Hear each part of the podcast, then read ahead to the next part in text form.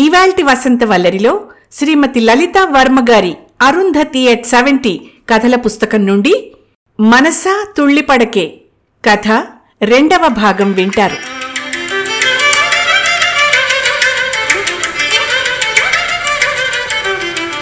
ఇక అక్కడ మురళి ఆలోచనలో పడ్డాడు. రేపటి నుండి తన దేవత దర్శనం ఎలా? ఇల్లైతే తెలుసుకున్నాడు, కానీ ఇంటి ముందు పచార్లు చేస్తే పోకిరి అనుకోరు. పోనీ ధైర్యంగా వాళ్ళ ఇంటికి వెళ్ళిపోయి మీ అమ్మాయిని పెళ్లి చేసుకుంటానని అడిగేస్తేనో, అమ్మో వాళ్ళ తాతగారు వీధరుగు మీద నిలబెట్టి ఉతికేస్తారు. అయినా ఇంకొక సంవత్సరం అయితే కానీ తన డిగ్రీ పూర్తవదు. ఆ తర్వాత ఉద్యోగం చూసుకోవాలి. ఆ తర్వాత కదా పెళ్ళి గిళ్ళి. ఎలాగైనా ఇరుప్రక్కల పెద్దవాళ్ళు ఒప్పుకోరు. ఎదిరించి చేసుకోవాలంటే తన కాళ్ల మీద తను నిలబడాలి, తప్పదు. అయినా ఆ అమ్మాయి తన ఇంట్లో వాళ్ళని కాదని తనని చేసుకోవడానికి ఒప్పుకుంటుందా? అసలు తనేమిటి ఇలా ఆలోచిస్తున్నాడు? ఇంతవరకు ఒక్క మాట మాట్లాడుకోలేదు. అమ్మాయి మనసులో ఏముందో తెలీదు. తనేమో పెళ్లి గురించి ఆలోచించడం ఏంటి? అసలు రేపటి నుండి ఆ అమ్మాయి కనిపించడమే కష్టం. ఎలాగబ్బా అంతుపట్టని విచిత్ర స్థితి మురళిది. ఆ రాత్రి కంటి మీద కునుకులేదు శ్యామలకి. ఒక గీత పక్కన దానికన్నా పెద్ద గీత గీసినప్పుడు మొదటి గీత చిన్నదిగా కనబడినట్టే, ఒక కష్టం కలిగినప్పుడు అంతకన్నా పెద్ద కష్టం వచ్చి పడితే మొదటిది చాలా చిన్నగా అనిపిస్తుంది. మురళిని చూడ్డం ఎలా అనే సమస్య ఇప్పుడు శ్యామలికి ఒక సమస్యే కాదు. అది మనస్సు పొరలలో దాగిన ఒక మధుర భావనగా మిగిలిపోయింది, అంతే. ప్రస్తుతం ఆమె ఆలోచనల నిండా ఆక్రమించుకున్న సమస్య తన కుటుంబం. తన కుటుంబానికి దారేది? తండ్రిని చూస్తుంటే భయమేస్తోంది. ఎవరిన్ని విధాలుగా నచ్చచెప్పినా ఆయన ఇంకా మామూలు మనిషి కాలేదు. తప్పు నీది కాదు నారాయణ, ఎవరో చేసిన కుట్రకి నీవు బలయ్యావంతే, బాధపడుకు, మళ్ళీ ఏదైనా ఉద్యోగం చూసుకుంటే అన్నీ సర్దుకుంటాయి అని తాతగారెంత చెప్పినా ఆయన మనసు కుదుట పడట్లేదు. ఎంత నిజాయితీగా పనిచేశాను, ఎంతమందికి ఎన్ని విధాలుగా సహాయం చేశాను, ఒక్కరికైనా విశ్వాసం లేకుండా పోయిందే. డబ్బు కమ్ముడు పోయారంతా, అందరూ కలిసి మోసం చేశారు అని అలా బాధపడుతూనే ఉన్నారు. నారాయణ, జరిగిందేదో జరిగిపోయింది, దాన్ని ఎవ్వరూ మార్చలేరు. రేపటి గురించి ఆలోచించు. నీ నిజాయితీయే నీకు శ్రీరామ రక్ష. సముద్రానికి ఆటుపోట్లు తప్పవు. మనిషి అనగా ఎంత కెరటాలు ఎంత ఎత్తున లేచినా క్రింద పడక తప్పదు. పడిన కెరటం లేవక తప్పదు. గెలుపోటములు శాశ్వతం కాదు నాయనా. నీ నిజాయితీ ఈరోజు కుట్రలకి తల ఒగ్గింది, అంత మాత్రాన నిజాయితీ పనికిరాదండం సరికాదు. రేపు నీ నిజాయితీయే నిన్ను తలెత్తుకునేలా చేస్తుంది. ఓపిక పట్టాలి బాబూ, తప్పదు. ఇలా ఎన్నో రకాలుగా కొడుకులో మానసిక స్థైర్యం పెంపొందేలా ధైర్యాన్ని నూరిపోస్తున్న మాటలు నారాయణ మీద ఎంత ప్రభావాన్ని చూపాయో తెలియదు, కానీ శ్యామలపైన ఆ మాటలు ప్రభావం చూపసాగాయి. రేపటి గురించి ఆలోచించు అన్న తాతగారి మాట పదే పదే చెవుల్లో గింగురుమంటోంది. శ్యామల రాత్రంతా ఆలోచిస్తూనే ఉంది. వీధిలో కొందరుంటారు, ఆ ఇంటి సంగతులు ఈ ఇంటికి, ఈ ఇంటి సంగతులు ఆ ఇంటికి మోసేవాళ్ళు. ఆ వీధిలో మాత్రం ఉందొక కాంతమ్మ, ఇంటి పనంతా కోడలికి అప్పగించేసి బయలుదేరేది. ఎవరింటికి వెళ్తే వారి ఏకైక శ్రేయోభిలాషి తానే అన్నంతగా నమ్మకంగా మాట్లాడేసి వారి ఆరాలు తీస్తూ తన పబ్బం గడుపుకోవడమే కాక అక్కడ రాబట్టిన సంగతులు మరో ఇంటికి చేరవేసి అక్కడ తన పబ్బం గడుపుకునేది. అమాయకులు నిజమని నమ్మి ఇంటి గుట్టు బయట పెట్టుకునేవారు ఆవిడ దగ్గర. అదిగో అలా నారాయణ గారు ఉద్యోగం ఊడిన సంగతి 4 రోజులు తిరగకుండానే వీధిలో కొంతమందికి తెలిసిపోయింది. నిర్మల పరిగెత్తుకొచ్చింది శ్యామల దగ్గరికి. వస్తూనే నిష్ఠూరాలాడ్డం మొదలెట్టింది. ఇంతకీ ఏం చేయదలుచుకున్నావే శ్యామలా అని అడిగింది బాధగానే, ఇక పై చదువులకు వెళ్లే అవకాశం లేదని తెలిసి. శ్యామల దృఢంగా తన నిర్ణయాన్ని బయటపెట్టింది. ప్రస్తుత పరిస్థితిలో ఉద్యోగం చేయాలి. అయితే ఈ స్కూల్ ఫైనల్ చదువుకి ఏ ప్రైవేట్ ఉద్యోగమో చేసుకుంటే వచ్చే సంపాదనతో ఇల్లు గడవడం కష్టం అందుకే మొదట ANM ట్రైనింగ్లో చేరాలని నిర్ణయించుకున్న విషయం చెప్పింది నిర్మలకి. అలాగే ముందుగా 6 గదులున్న ఈ ఇంటిని 2 పోర్షన్లుగా చేసి ఒక వాటా అద్దెకిస్తామే. పని మనిషిని చాకల్ని మానేసి అందరం కష్టపడి పనులు చేసుకుంటాం. అమ్మ తనకి వాళ్ళ నాన్నగారు పసుపు కుంకుమ కింద ఇచ్చిన 1/2 ఎకరం పొలం అమ్మేసి డబ్బులు తెప్పిస్తానంది. ఎలాగో తన ట్రైనింగ్ పూర్తయ్యాక గవర్నమెంట్ ఉద్యోగం చేసుకుంటే ఈ ఇంటిని గట్టెక్కించవచ్చు. అంతా విని నిర్మల అని ఓ పెద్ద నిట్టూర్పు విడిచి, మరి మురళి సంగతో అంది. కొంతమంది జీవితాల్లో ప్రేమ, పెళ్ళి ఇలాంటి వాటికి తావు ఉండదు నిర్మల, అదంతే. నేను పెళ్లి చేసుకోను అంది శ్యామల వస్తున్న దుఃఖాన్ని పెదవులు బిగబెట్టి ఆపుకుంది. శ్యామల అనుకున్నట్టే ట్రైనింగ్లో చేరింది. చేరే ముందు నానమ్మ శోకాలు, ఆడపిల్లని, ఎండకన్నెరుగని నా బంగారు తల్లిని ఊరమ్మట పంపడం ఏమిటి, అది ఉద్యోగం చేసి ఇంటిని పోషించే కర్మేమిటి అని ఎన్నడూ లేంది తాతగారు గట్టిగా మాట్లాడడం విని ఆశ్చర్యపోయింది శ్యామల.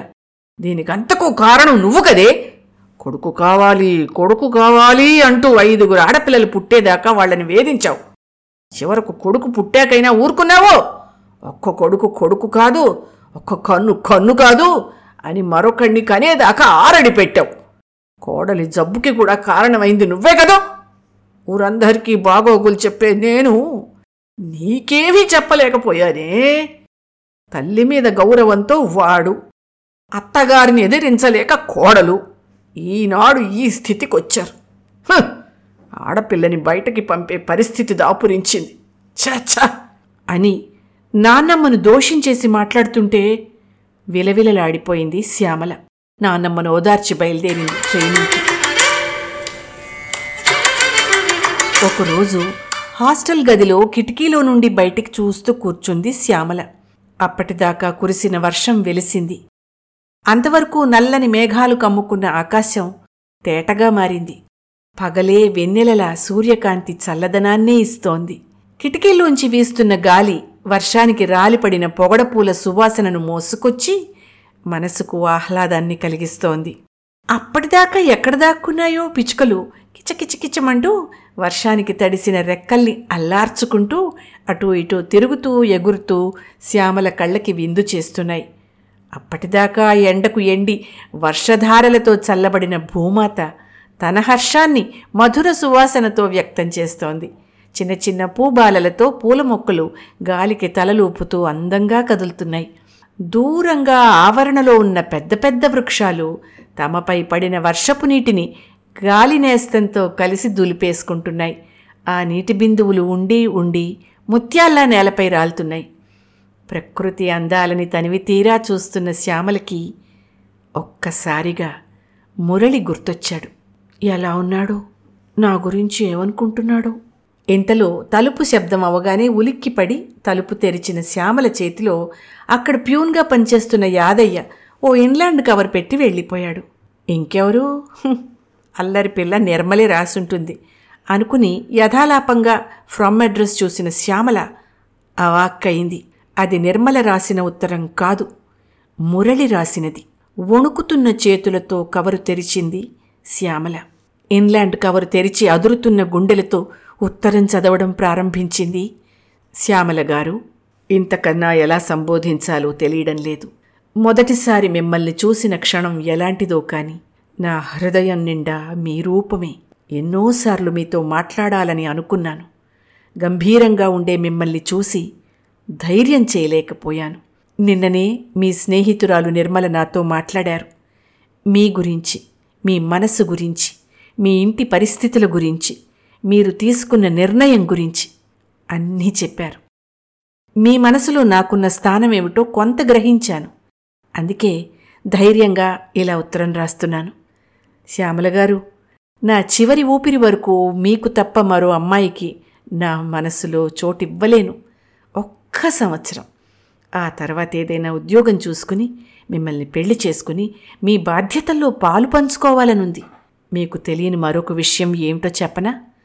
మీ నాన్నగారు ఉద్యోగం పోగొట్టుకోవడానికి కారణమైన వారిలో మా నాన్నగారు కూడా ఒకరు అని తెలిసింది.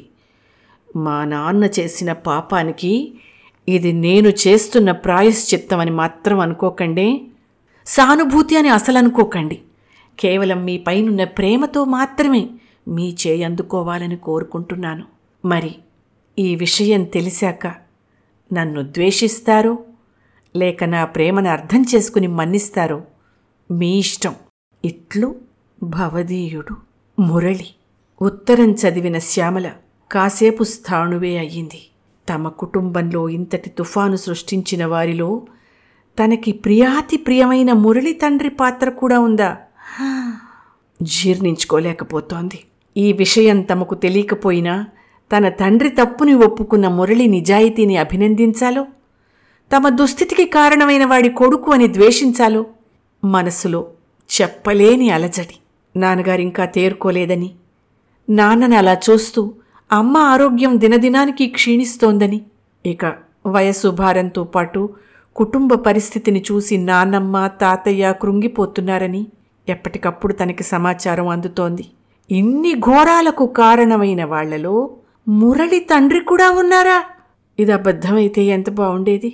శ్యామలకి దుఃఖం కట్టలు తెంచుకుంది. మంచం మీద కూలబడి ఎంతసేపు ఏడ్చిందో. నల్లని మేఘాలు వర్షధారలుగా కురిసి ఆకాశం తేటబారినట్టు శ్యామల గుండెలోని బాధ కన్నీళ్లుగా కరిగిపోయాక కాస్తంత ఉపశమనం కలిగి ఒక నిశ్చయానికొచ్చింది. మురళికి బదులు రాయాలని పేపరు పెన్ను తీసుకుని రాయడానికి ఉపక్రమించింది. మురళిగారికి, నాకు మీపైన ఎలాంటి ద్వేషమూ లేదు, కానీ ఈ జీవితంలో నాకు పెళ్లి చేసుకోవాలనే కోరిక లేదు. నాకు తెలియకుండా మీలో ఏమైనా ఆశలు రేకెత్తించి ఉంటే నన్ను క్షమించండి. దయచేసి నన్ను మర్చిపోండి. ఇట్లు శ్యామల. ఉత్తరం పోస్ట్ చేసి ఇక ఉత్తరానికి బదులు రాదు అనుకుంది శ్యామల. కానీ మనస్సు పొరల్లో ఎక్కడో ఏమూలో చిన్ని ఆశ బదులొస్తుందేమోనని. ప్రతిరోజు పోస్టు కోసం ఎదురుచూడ్డం, మురళి దగ్గర నుండి ఉత్తరం రాకపోవడంతో నిరాశపడ్డం, అంతలోనే తనను తాను మందలించుకోవడం. బదులొస్తే మాత్రం ఏం చేయగలవట? అతను కోరినట్టుగా పెళ్లి చేసుకోగలవా? నీ దారి నువ్వు చూసుకుంటే నీ కుటుంబం పరిస్థితి ఏమిటి? బదులు రాకపోవడమే క్షేమం. ఇలా మదనపడుతున్న శ్యామల తన ఉత్తరానికి బదులుగా మురళి ఉత్తరం కాదు, మురళి వస్తాడని ఊహించలేకపోయింది. ఒక్కసారి ఆలోచించండి శ్యామల గారు, మీరు ఒంటరిగా కుటుంబ భారాన్ని మోయడానికి సిద్ధపడ్డారు. ఒక ఒంటరి మహిళకు మన సమాజంలో ఎదురయ్యే సమస్యల గురించి ఆలోచించారా? అందులోనూ ఏ అండా లేని ఆడవాళ్ళంటే ఈ సమాజానికి మరింత అలుసు. నన్ను నమ్మండి, మీ బాధ్యతలన్నింటిలోనూ మీకు చేయూతనిస్తాను. అలా చెప్తున్న మురళి మాటల్లో నిజాయితీ, తనకి తోడుగా ఉండాలనే తపన అన్నీ అర్థమవుతున్నా శ్యామల ససేమిరా ఒప్పుకోలేదు. ఈనాడున్న ప్రేమ రేపు బాధ్యతలు స్వీకరించినప్పుడు భారంగా అనిపించవచ్చు. పెళ్లి చేసుకుంటే తమకంటూ ఓ కుటుంబం ఏర్పడినప్పుడు మిగతా మనుషులంతా పరాయివాళ్లుగానే కనిపిస్తారు.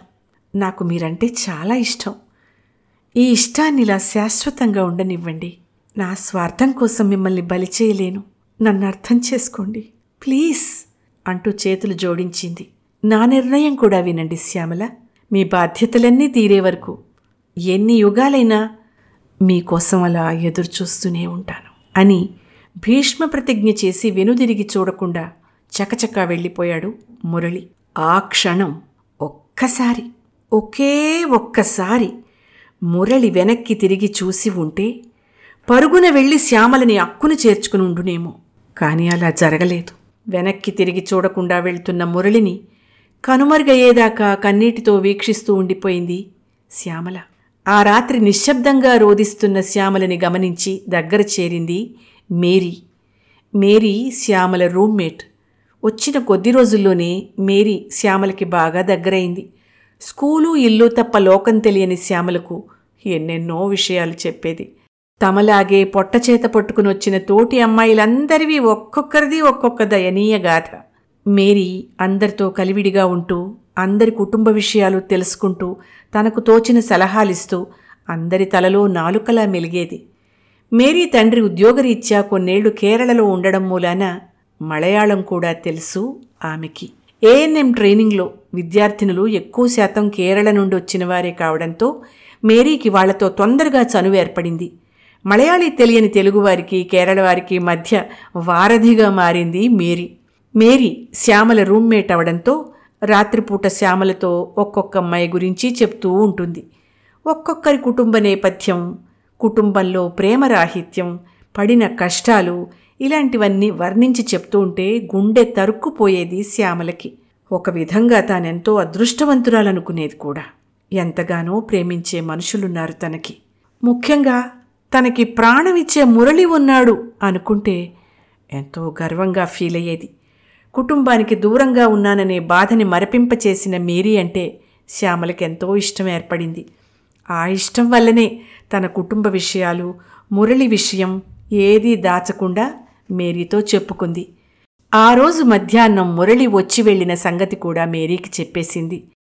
ఏడుస్తున్న శ్యామల దగ్గరగా వెళ్ళిందే కాని మేరీకి ఏమని ఓదార్చాలో అర్థం కావడం లేదు. ఎవరైనా ప్రేమించి మోసం చేస్తే మర్చిపోమ్మని నానా విధాలుగా చెప్పి ఓదార్చగలం, కానీ ఇక్కడ అమితంగా ప్రేమించే వ్యక్తిని, తనకి ప్రాణమైన వ్యక్తిని, పరిస్థితుల మూలంగా వదులుకున్న శ్యామలని, చేజారిన వజ్రం కోసం విలపిస్తున్న శ్యామలని ఎలా ఓదార్చాలో అర్థం కాలేదు మేరీకి. నచ్చని మనుషుల సాంగత్యం ఎంత నరకమో, నచ్చిన మనుషులకు దూరం అవడం అంతకన్నా నరకమే కదా అనుకుంది మేరీ. అందుకే ఏం మాట్లాడకుండా తలగడలో మొహం దాచుకుని ఏడుస్తున్న శ్యామల భుజాలు పట్టుకుని నిమురుతుంటే మేరీని హత్తుకుని వెక్కి వెక్కి ఏడ్చి కాసేపటికి తేరుకుంది. అప్పుడంది మేరీ, నువ్వు చాలా అదృష్టవంతురాలి విషయాము. నీకోసం అనుక్షణం తల్లడిల్లే ఒక మనిషి ఉన్నాడు, నిన్ను నిన్నుగా ప్రేమించే మనిషి. అంతకన్నా కావలసిందేముంది?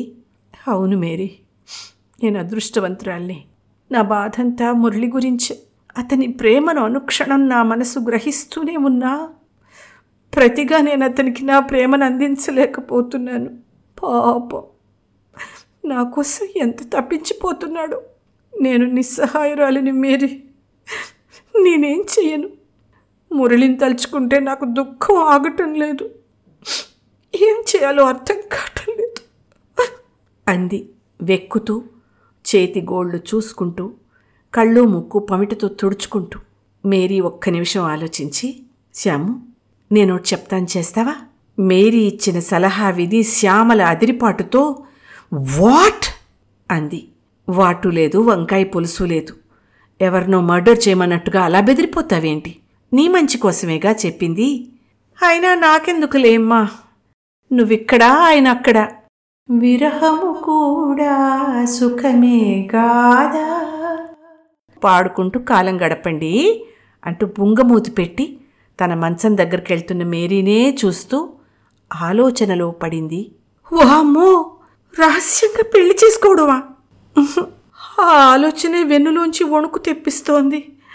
అమ్మో, చేసుకుని ఎవరి దారిన వారే ఉంటూ పరిస్థితులు అనుకూలించినప్పుడు కాపురం పెట్టాలట. బాబోయ్, చెప్పడం చాలా తేలికే, అది సాధ్యమా? అది జరిగే పని కాదు మేరీ. కొన్నాళ్లకు నన్ను మర్చిపోయి అతను వేరే పెళ్లి చేసుకుని సుఖంగా ఉండిద్దు. నేను ఇలాగే ఉంటాను, నా వృత్తి ధర్మం పాటిస్తూ నా కుటుంబాన్ని గట్టెక్కించాలి, అదే నా ధ్యేయం అంది శ్యామల దృఢంగా. అలా అయితే మరి ఏడవకుండా ఉండు అని విసురుగా దుప్పటి ముసుగుతన్ని పడుకుంది మేరీ. మేరీకి బింకంగా జవాబు చెప్పిందే కానీ తన మనసులోంచి ఆ ఆలోచనలు తొలగిపోలేదు. పెళ్లి చేసుకుని ఎంతకాలం అలా ఉండగలం? మురళికి అది పనిష్మెంటేగా. ఎన్నాళ్లకు నా కుటుంబ పరిస్థితులు మారేను. తమ్ముళ్ళిద్దరూ చిన్నవాళ్ళు, వాళ్ళని చదివించి వాళ్ళు దారిన పడేసరికి ఎంతకాలం పడుతుందో. అలా చేయడం న్యాయం కాదు. తనిలాగే మురళిని ఉపేక్షిస్తే కొన్నాళ్ళకు తనని మర్చిపోయో తల్లిదండ్రుల ఒత్తిడి వల్ల పెళ్లి చేసుకుని స్థిరపడతాడు. ఏ శ్యామల, ఇదిగో లవ్ లెటర్ అంటూ చేతిలోని ఇన్లాండ్ కవర్ని ఊపుకుంటూ లోపలికొచ్చిన మేరీని చూడగానే ఒక్క క్షణం గుండె లయ తప్పింది శ్యామలకి. మురళి రాసుంటాడా, లేక నిర్మల రాసిందా? నిర్మల లెటర్ని పట్టుకుని మేరీ నన్ను ఆట పట్టించడం లేదు కదా. ఇలా ఒక్క నిమిషంలో రకరకాల ఆలోచనలు చుట్టుముడుతుంటే, ఏది ఇలా ఇవ్వు అంటూ అందుకోబోయింది శ్యామల. అంటూ చేయి పైకెత్తి పట్టుకుని శ్యామలకు అందకుండా గదిలో పరుగులు పెడుతున్న మేరీ దగ్గర నుండి కవర్ అందుకోలేక మంచంపై కూలబడి ఆయాసపడుతూ, కనీసం ఎవరు రాశారో చెప్పవే, హబ్బబ్బబ్బా సస్పెన్స్లో పెట్టి చంపుతున్నావు కదూ అమ్మా, అంత ఈజీగా ఇస్తానేంటి, ఈ ఆదివారం అవుటింగ్ డే కదా, గదిలో పుస్తకాలు పట్టు కూర్చోక నాతో బయటకు వస్తానంటేనే ఇస్తాను అంది ఊరిస్తూ. అబ్బా సరేలే తల్లి, వస్తాలే, ముందివ్వు. మేరీ ఉత్తరం ఉన్న చేతిని ముందుకు చాపి తిరిగి వెంటనే వెనక్కి తీసుకుని, అవును, ఘోటక బ్రహ్మచారిణిలా ఉండిపోతానని ప్రతిజ్ఞ చేసిన దానివి, లవ్ లెటర్ అనగానే అంత ఉత్సుకతేంటో అంటూ సాగదీస్తూ ఉంటే అప్పుడు ఈ లోకంలోకి వచ్చింది శ్యామల. నిజమే, తనకెందుకంత ఉత్సుకత, తన మనసు ఎందుకలా తుళ్ళి పడుతోంది?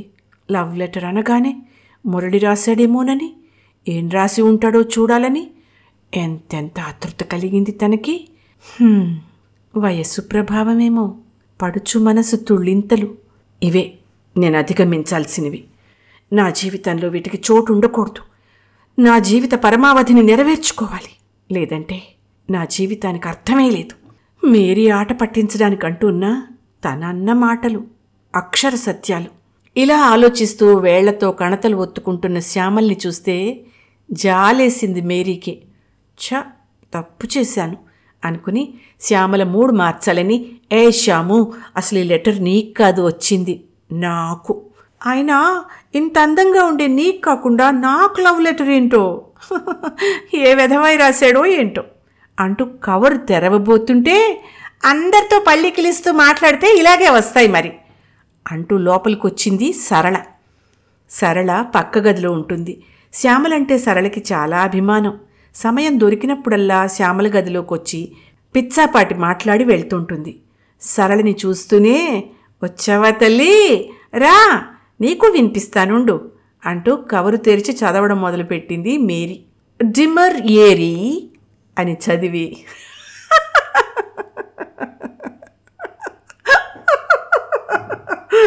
మాకి యాకి తేడా తెలియని చవటా, నీ మొహానికి లెటర్ ఒకటా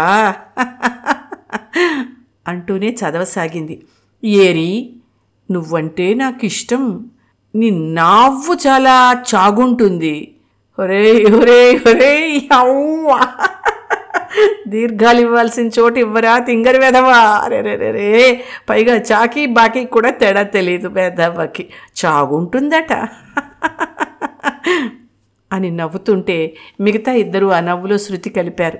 కాసేపు నవ్వి మళ్ళీ చదవసాగింది మేరీ.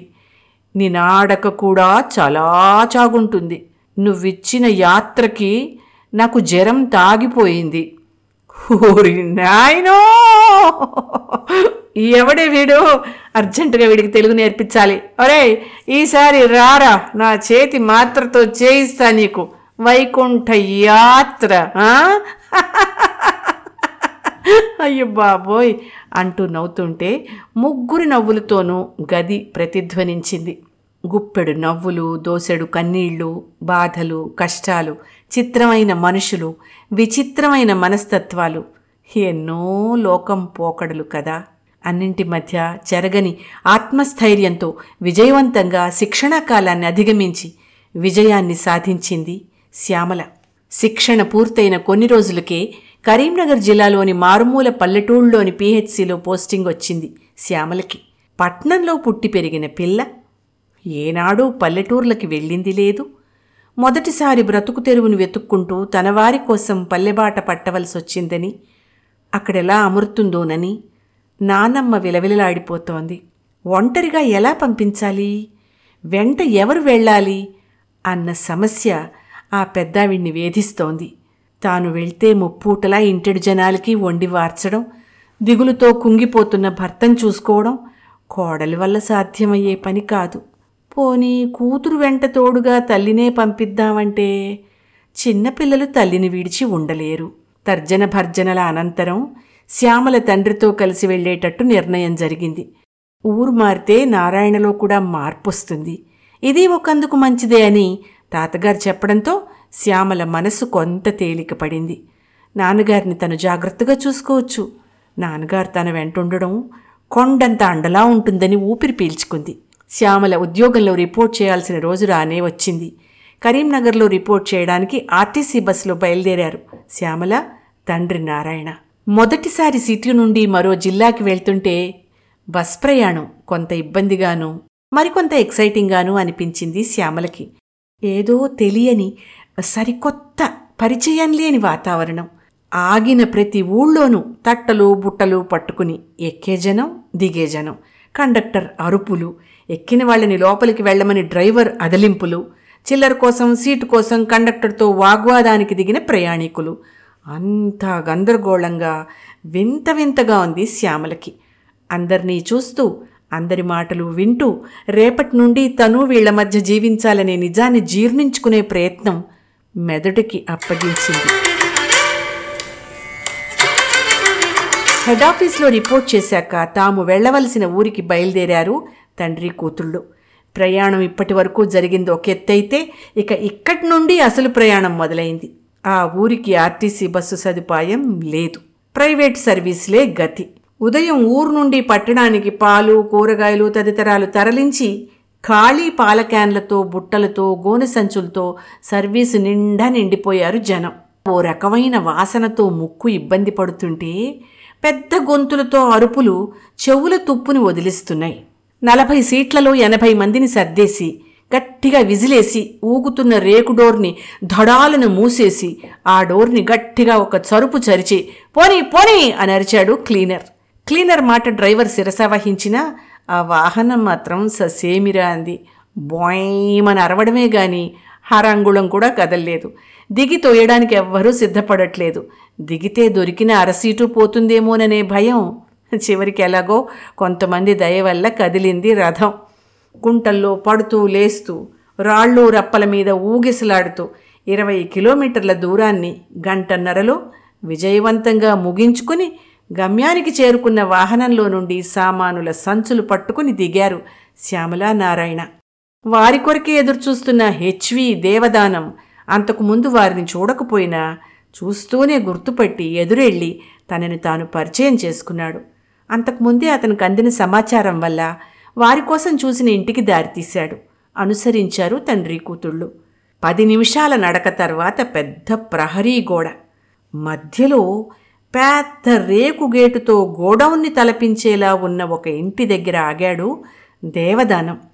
గేటుకున్న గొళ్ళాన్ని తీసి రాజయ్యా అంటూ కేకేస్తూ రాండి రాండి అంటూ లోపలికి దారితీశాడు. గేటు దాటి లోపలికి అడుగుపెట్టిన శ్యామల పరిసరాలని గమనించసాగింది.